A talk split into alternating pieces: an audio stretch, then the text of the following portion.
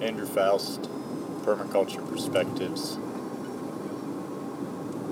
On my way to a job here, doing a permaculture consultation, I wanted to share some thoughts.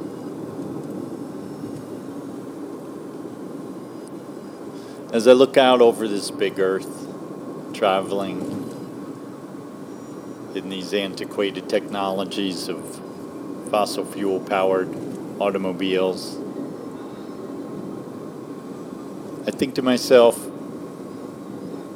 about a term that I'd like to elaborate on today called eco psychology. It's an assessment of the psychological health of our society, our species, and as individuals. And it's it's really based in thinking about our relationship with the earth, the earth as our mother. And referencing back to the Freudian concept of the Oedipus complex and speaking to how is it that we today suffer from neuroses and psychoses that are primarily due to the sublimation of our angst about having committed true patricide and matricide. Killing one's mother and killing one's father is no small matter, clearly, to have on your hands. And when it is your inheritance, psychologically, it can have catastrophic effects on your mental landscape. And today, in the modern era, we can definitely aptly say that we have sufficiently committed the murder of our mother, the earth, and of our father, the sky. We've contaminated the waters, 37% of rivers and streams in this country, according to the federal government, are unfishable and unswimmable. And 50% of our lakes and ponds are unfishable and unswimmable.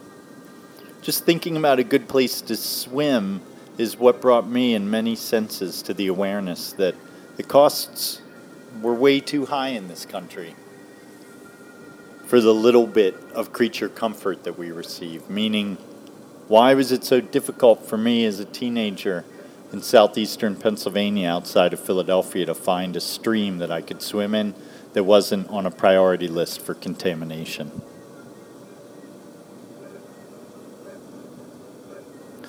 And it's been my personal grappling with this sacrifice, this morally culpable behavior of our present society in relationship to the earth, which has brought forth all life. And to reconcile that has not been easy. I haven't reconciled it, it's not reconciled. We have some real problems. And those problems are something they're going to take a collective shift of consciousness and physical effort, both a mental framework, multiple ones that need to change, and a physical set of actions and realities and manifestations in the physical. I already said that. Mental, physical, bringing them together. And as as we start to really recognize that that is the true foundational crisis of our times. A new path opens up before us, a path of restoration and rebuilding relationships and healing the earth and kissing the sky. and drying her tears and cleaning all that it is that we have marred and defaced.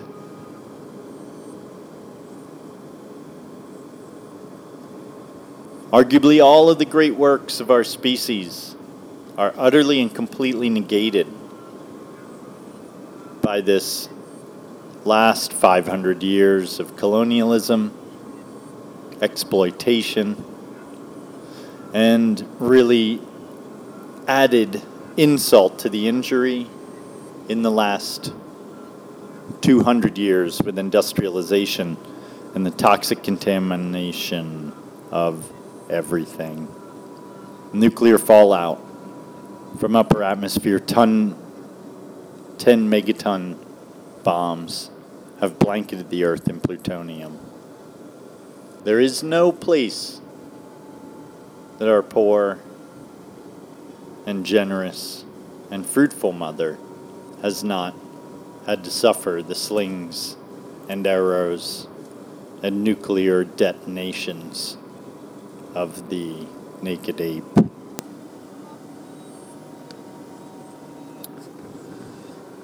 And since we know that away has effectively gone away,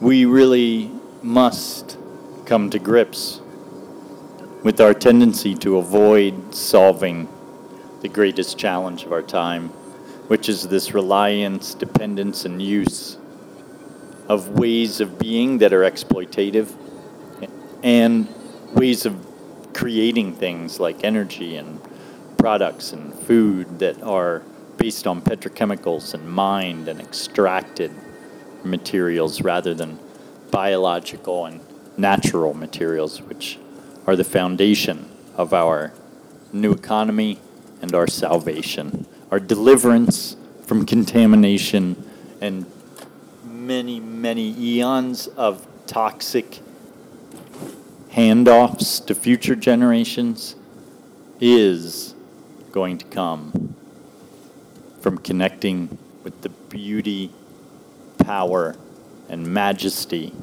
of the biological world of planet Earth. The Earth is far more ancient, far more powerful, and far more resilient than any human construct or species.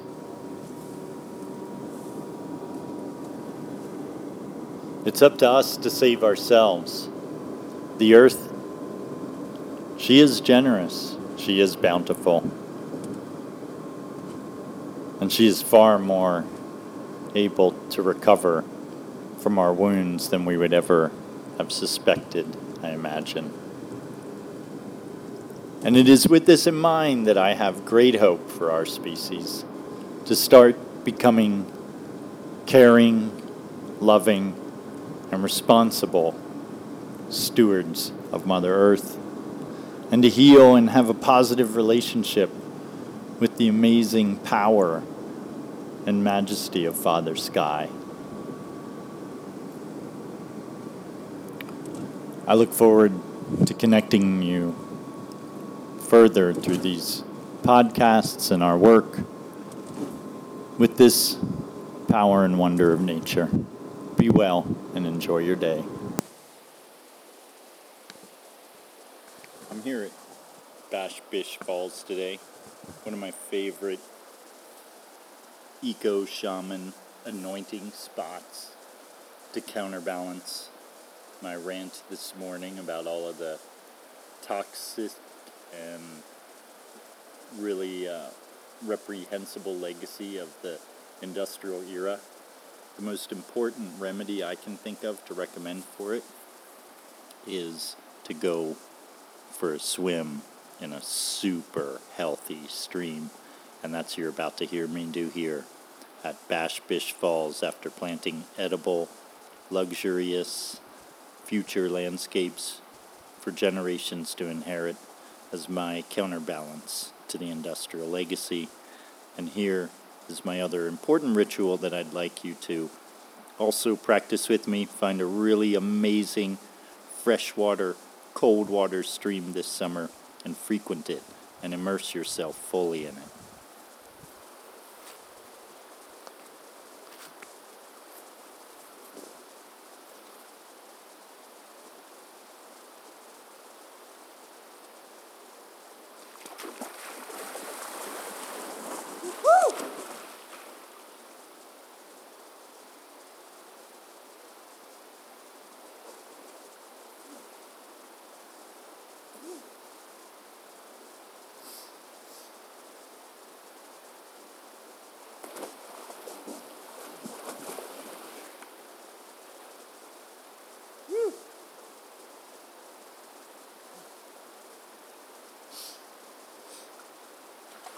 Bash Bish Falls.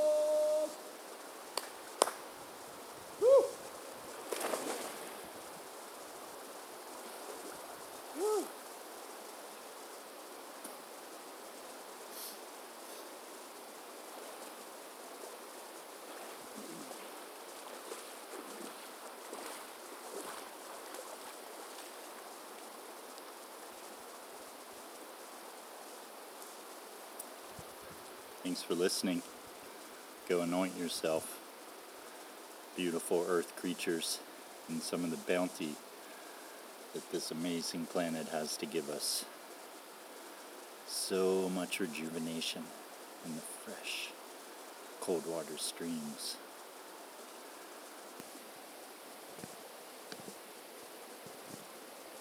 I'm here at Bash Bish Falls today.